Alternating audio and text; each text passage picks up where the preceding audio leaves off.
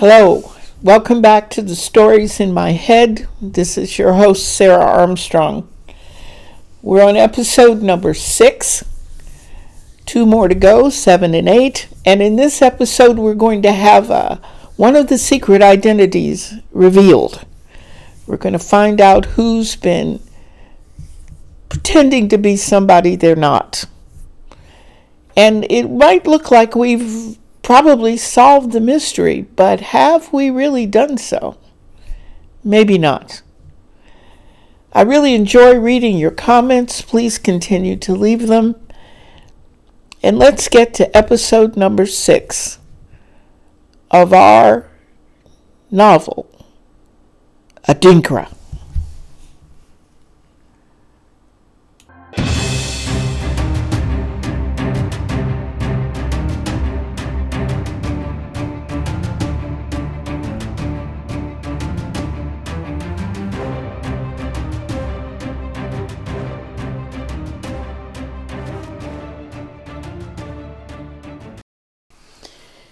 Spite of everything, Elena really enjoyed Derek's company. He was smart, funny, kind, and very charming. Her main agenda wasn't forgotten, but the guilt about using him for her own purposes grew stronger. Derek sent flowers, but never to the office. When they found themselves at the same official function, he was appropriate, but always managed to be close to her.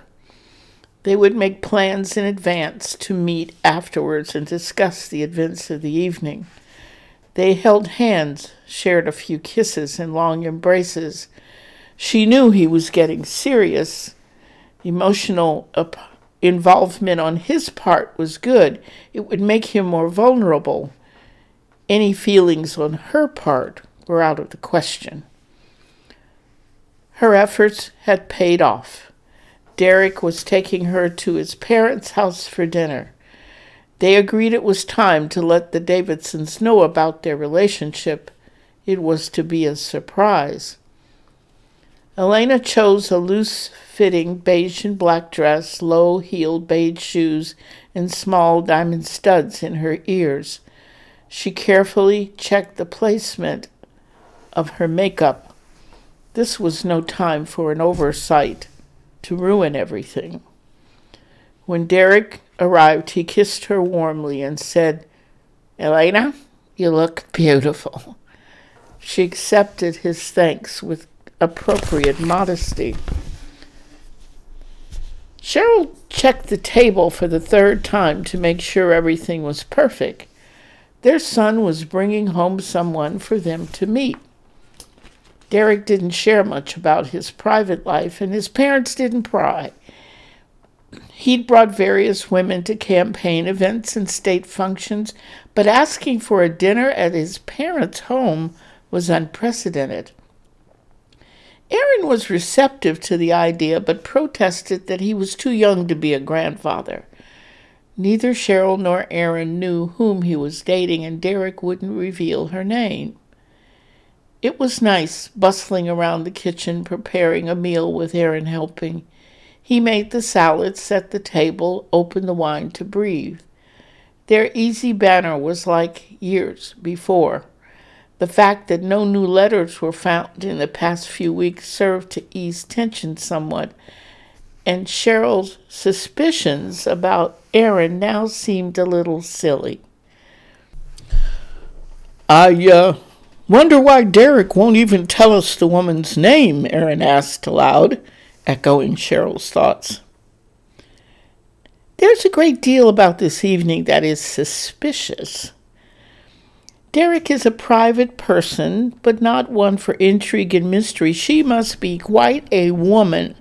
Maybe a movie star or a secret agent or a fugitive on the run, Sheryl said with a hint of amusement in her voice.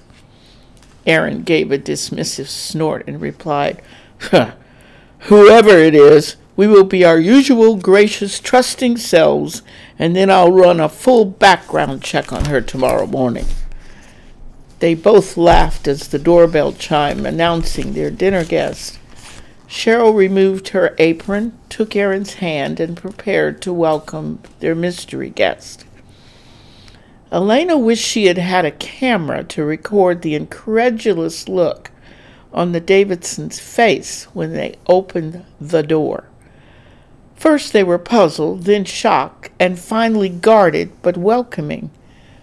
What a pleasant surprise! Come in. Sheryl was the first to find her voice. After an awkward exchange of hugs and handshakes, they sat in the living room making small talk about hors d'oeuvres and wine. Unable to stand the forced conversation, Aaron said, Okay, enough chit chat. Why didn't you two tell anyone you were dating? Derek smiled at Elena and replied, We we didn't want to compromise any ethics or create an appearance of collusion. You know, a governor's son involved with a staff member. I, I didn't want people to think Elena was hired because she had connections. Sheryl sipped her wine and observed Elena while Derek spoke. She sensed true affection and something else. It almost seemed that Elena was smugly satisfied, as though she had accomplished a long desired goal. Dismissing her feelings as reaction to the surprises of the evening, Sheryl said, Elena has been a valued member of my staff for several years and was hired before you even met, so there's no problem. It's a delight to know that you two are entering a relationship. I raise a glass to you both. Once the air was cleared, dinner progressed smoothly with easy conversation about everything from current events to Derek's earlier dating disasters. Later, at her apartment, Elena kissed Derek goodnight, closed the door, and slumped into a chair. She was a rousing success. She answered the Davidsons' questions about her background with ease and sincerity. The hours spent memorizing and study were worth it. Leaning back, she allowed herself to revel in her success while she fingered the inside of her right wrist. The small office in the strip mall was unremarkable. The words First Alert Security Systems were stenciled on the door. Around 7 a.m., a man dressed in a work uniform pulled up in a white panel van. He pulled up his hoodie, stepped out, and entered the back door. Within an hour, two more uniformed men with clipboards entered the front door. There was no indication that Aaron, Derek, and Mafume were anything more than three employees arriving at work. Sheryl told Renita about the letters, not unexpected. That's her best friend. She was worried that I'd be upset about it, but I'm glad it happened, Aaron said. Why, Dad? Derek asked. The guilty party or parties may give themselves away by being too surprised or too calm. Um, that's like when I told Marcia, she seemed genuinely concerned. Mafume cautioned, We're dealing with a very cunning and ruthless person who's good at hiding and pretending. I, I know Renita's holding something back. She's hiding something. I'm, but I'm sure it has something to do with our breakup after college. Renita gets uneasy when I try to revisit those days, but I find it so hard to believe she would want to hurt Sheryl. What's her motives? I've checked and rechecked everything, and Renita, Elena, and Marcia are the only three who have access to all the places the notes were found. I can find no discrepancy in their backgrounds.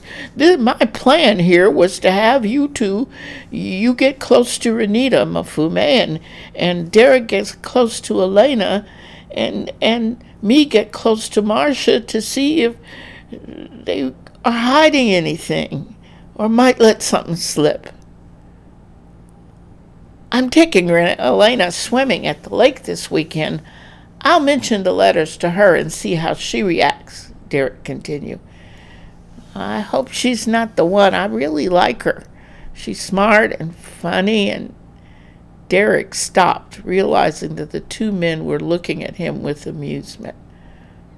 I hope not, too, son. Just don't get too involved. You need to be clear and be as impartial as possible. That's the reason I asked you to start dating her. I even act surprised when you brought her to the house. Derek nodded in agreement. Eric continued. Confide in her, Derek. Tell her about the notes and see what she says. Aaron, have you ever considered that this person might be after you? Your law enforcement career as long as you made some enemies, Mafume suggested. Good idea. I'll look over my biggest cases and bring them next week so we can see if there are any connections. The men agreed on the next meeting time and left in staggered intervals.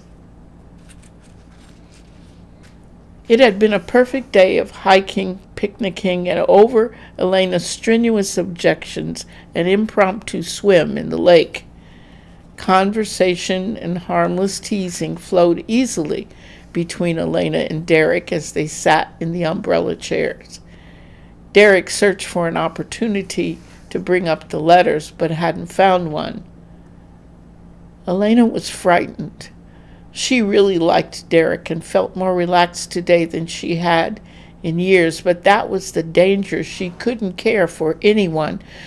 To refocus on her mission, she asked what seemed to be an innocent question How are your parents? I haven't seen your father around the office much lately. Perfect, Derek thought.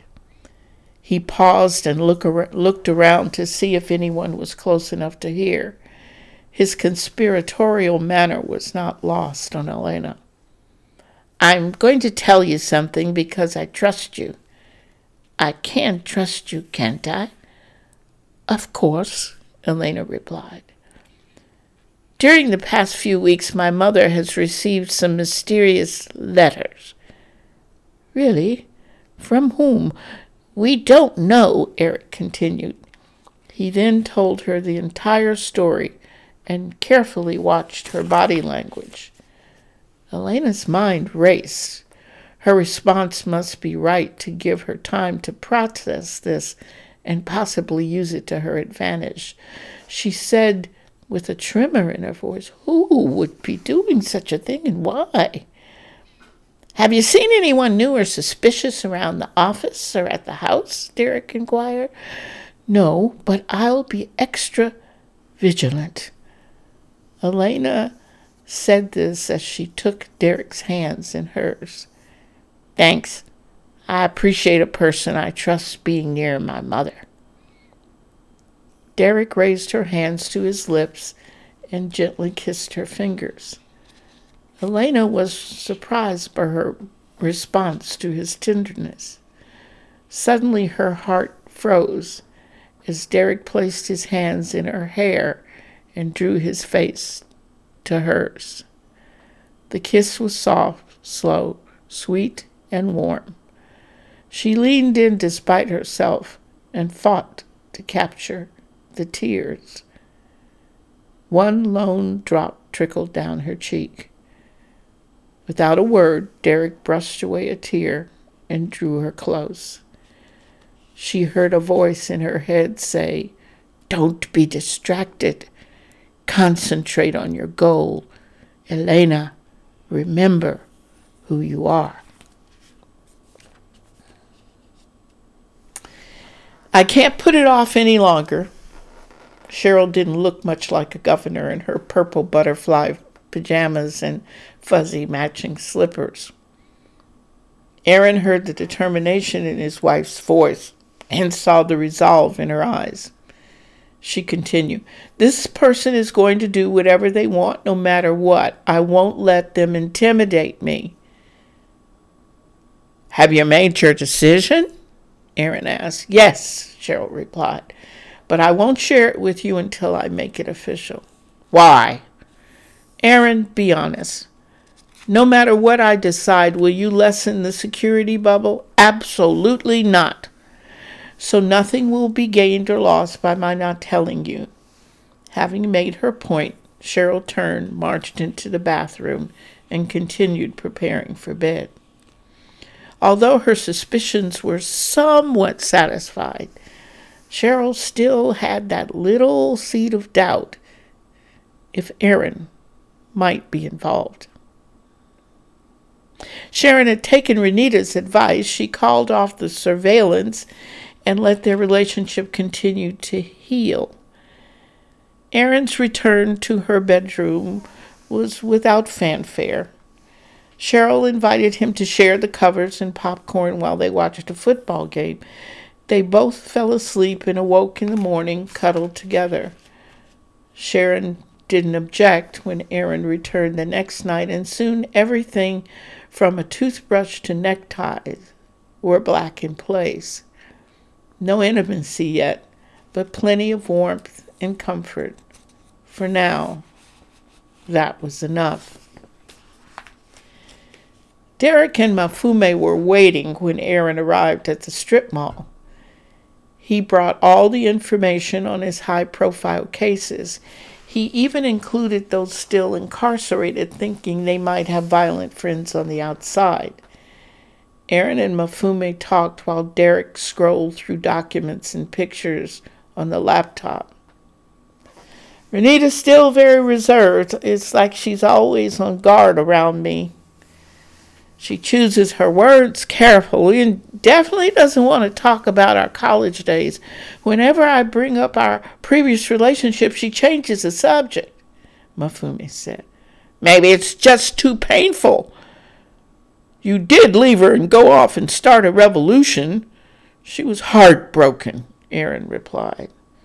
Young, stupid, selfish, savior of the oppressed. That was me. Aaron heard the pain and regret in Mafume's voice. By the time I got grounded, she was gone, traveling, learning, growing away from me, us. What about Sheryl and Marcia? Mafume asked. Sheryl and I are closer. We talk, we share a bed, but nothing more. I spotted the people she had following me, but they didn't really find out anything. She never told me about the surveillance. She didn't ask any questions, and now she's called it off. Curious. Aaron sighed heavily. As for Marcia, she calls me every week, but has nothing to report, no strangers, no unexplained events or activities. It's frustrating. Dad, who is this? Derek's question pulled both men to the laptop. There was a picture of a young man's body on a morgue table. That's Tomek Brandt. It was my biggest case. Brandt ran a highly sophisticated business, providing new identities to whoever needed one. He he worked mostly with international criminals, organized crime, and terrorist organizations. He also helped political refugees trying to escape profession. His parents barely escaped from some despot in the former Soviet Repub- uh, Soviet Union, some satellite nation. So he helped others like them. Why do you ask? Look at this. Derek zoomed in on a tattoo on the inner right wrist in the picture. It was a coiled knot that kind of resembled the garlic knot bread that you get at an Italian restaurant. That tattoo, Dad, that tattoo, I've seen this before.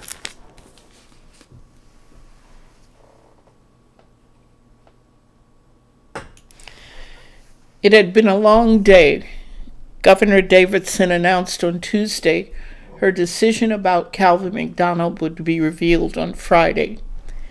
It was Thursday late afternoon, and she had just finished a lengthy meeting with Renita, making sure they were all in sync for a visit from a Pacific Rim trade delegation next week. Elena was clearing her desk to leave when she saw the folder. It was Renita's and had all her notes from the meeting. Elena sighed. Renita needed the information for her weekly wardrobe session with the governor, and she was pondering what to do when Derek stuck his head in the door. Are we still on for dinner?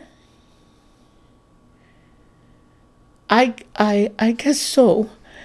Uh, Renita left her folder here, and I know she needs it this evening for her meeting with your mother, Elena said. Well, why don't you drop it off at my parents' house and I'll pick you up there? Derek suggested. Fine. I'll call Renita so I can get past security. Elena paused. I'm really looking forward to our dinner at the food truck festival tonight. Me too, Derek replied. See you at 7:30. Elena stood for a moment pondering her situation. The relationship with Derek was going better than expected. It was everything she'd planned for, except she felt guilt about deceiving him, but there was no other way. Delivering the folder in person would give her a chance to submit her acceptance by the Davidsons. All done, Renita declared. Outfits chosen, appropriate phrases added to speeches, protocols outlined. Time for wine. Sheryl collapsed on the couch as Renita retrieved a bottle and two glasses from the bar. The smooth taste of the rich red wine brought warmth and comfort to her tired mind and body.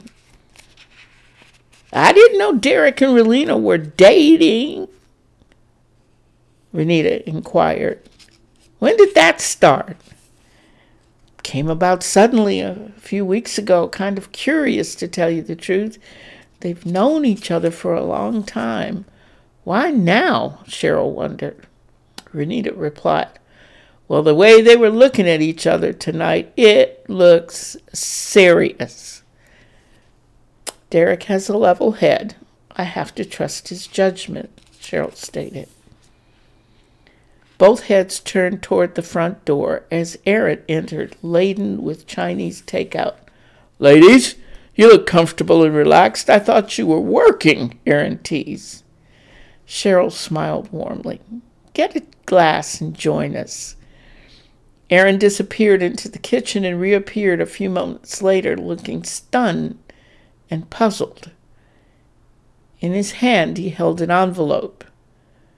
Sheryl knew what he would find as he pulled back the flap.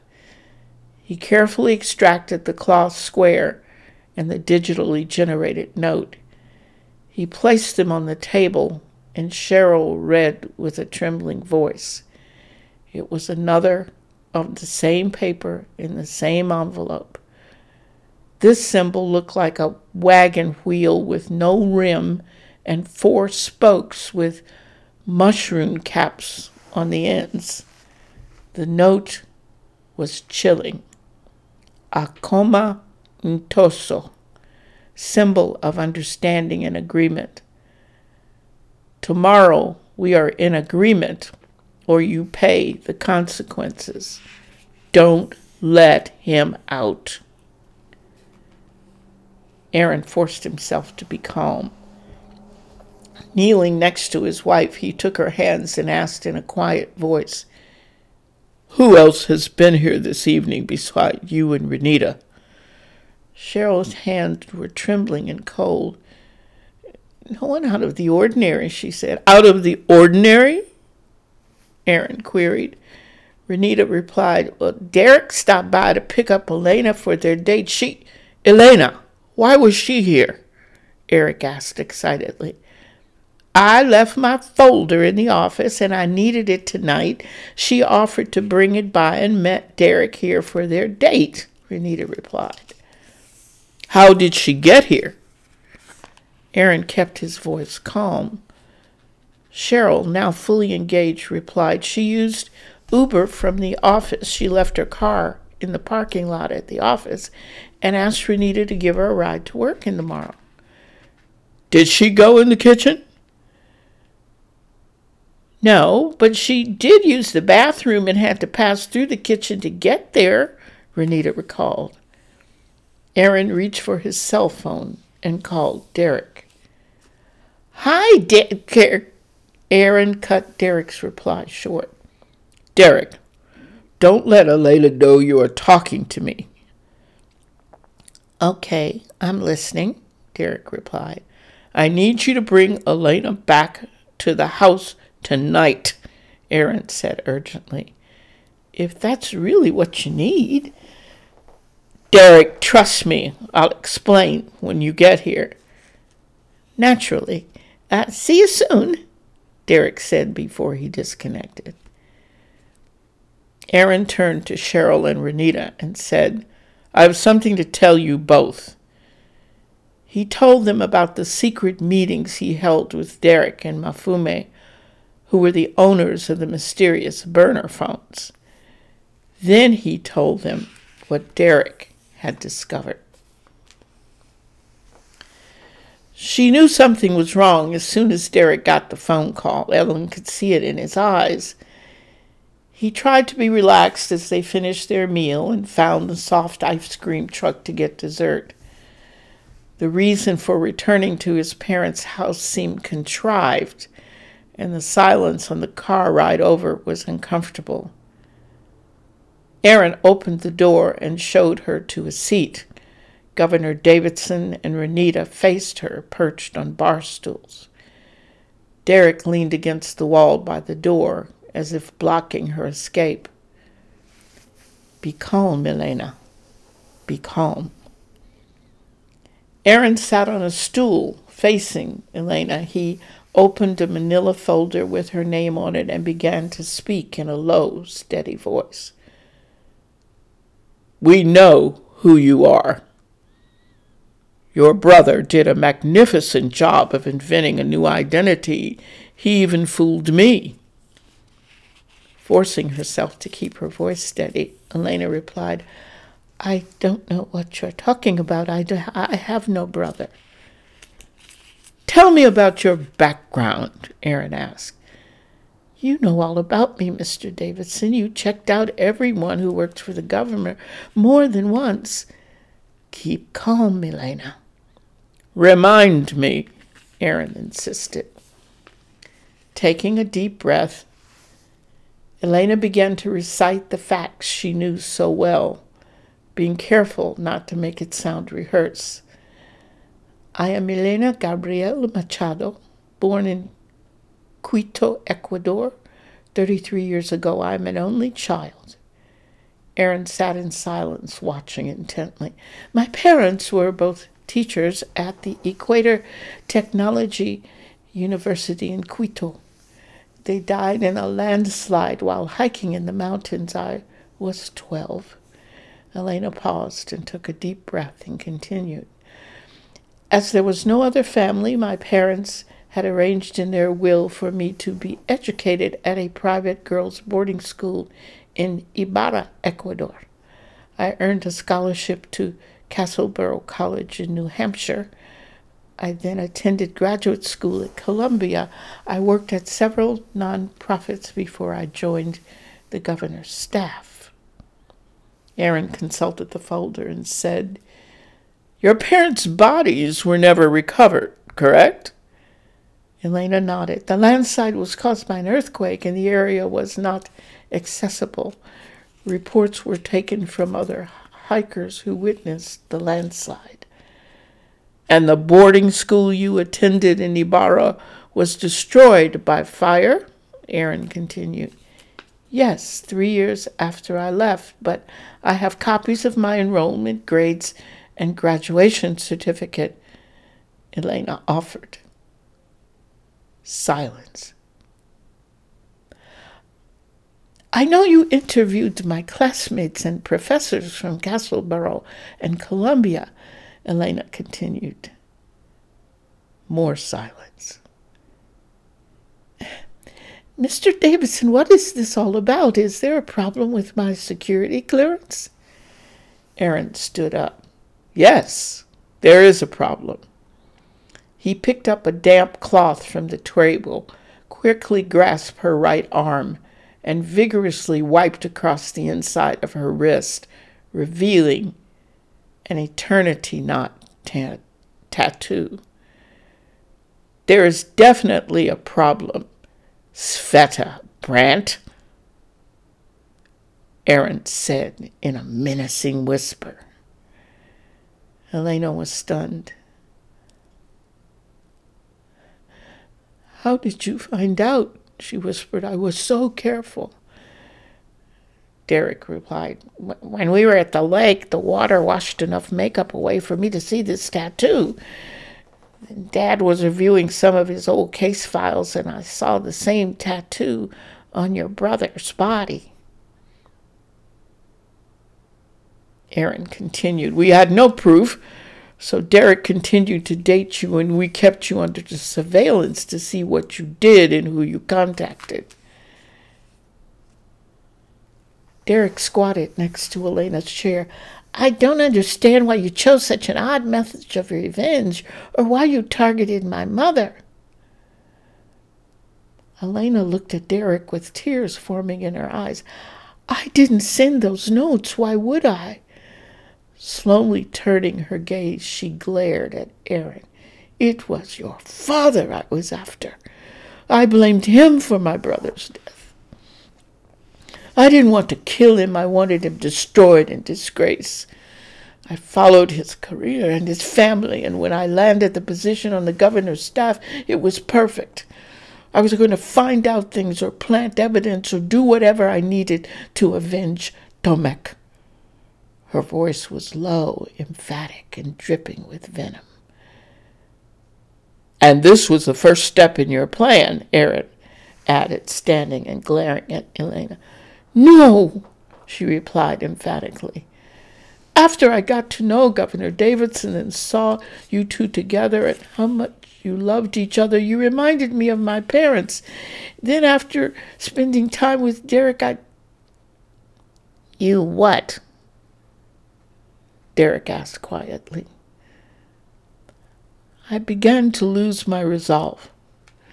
The desire for revenge made me sad instead of angry, but then I would think about my brother and feel like I was betraying him, Elena said, defeat in her voice.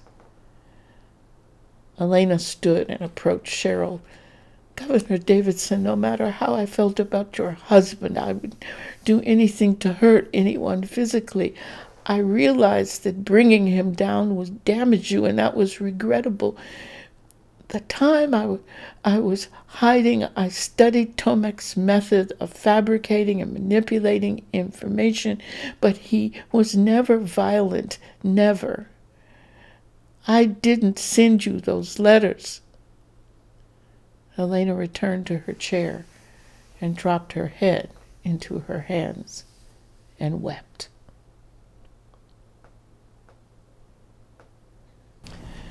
The most trusted members of the governor's security force were called. Elena was discreetly removed from the Davidsons' home and, for the moment, put under arrest in a secret location. Renita had left, and Sheryl, Aaron, and Derek were sitting in the kitchen. What good will it do to, to announce her arrest, Aaron? If the media gets hold of it, the person who really sent the letters will go underground. She's the one who sent the letters, Sheryl, Aaron insisted. Dad, Derek injected, it makes no sense. She was in and out of Mom's office and home all the time. If she wanted to kill us, there would have been a bomb or poison or something. She could have killed you and disappeared with a whole new identity. Why all this stuff with the Adinkra symbols and letters? Whoever sent those letters is somehow connected to the McDonald case, and she has no connection. I agree, Sheryl said. If we say the Elena is the one, the real culprit will stop sending notes and will never find them. Tomorrow I will make my announcement, and after that, we should get some kind of response. Sheryl looked at her husband and son and continued I'm going to grant Calvin McDonald parole.